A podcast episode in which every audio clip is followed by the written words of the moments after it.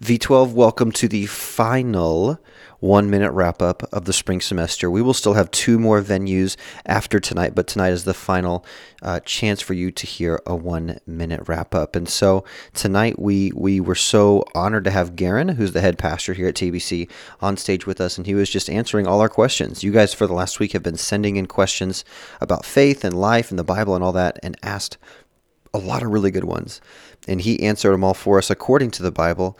And uh, so I hope it was really useful for you. We also talked about how it's good to ask questions, how we're supposed to think deeply about our faith and not just have what I think the world would call this blind faith. You know, God gave us a mind, He gave us logic and reason, and He wants us to dig in and ask questions of, of what we believe and what He tells us in the Word.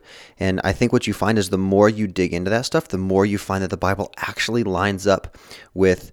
Um, with science and with reason with logic and with common sense thinking.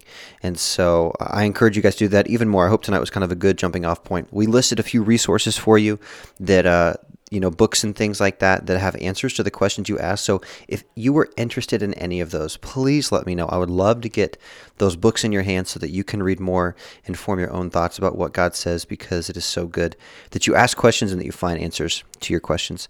Um, that's kind of it. You know, we have two left. We would love to see you, especially that last one on the 26th. It's going to be a big outdoor party.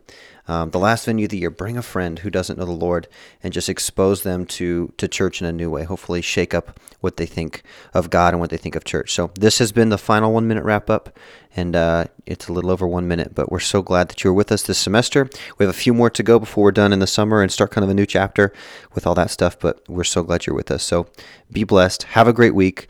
We'll see you again next week, and thanks for being with us, guys.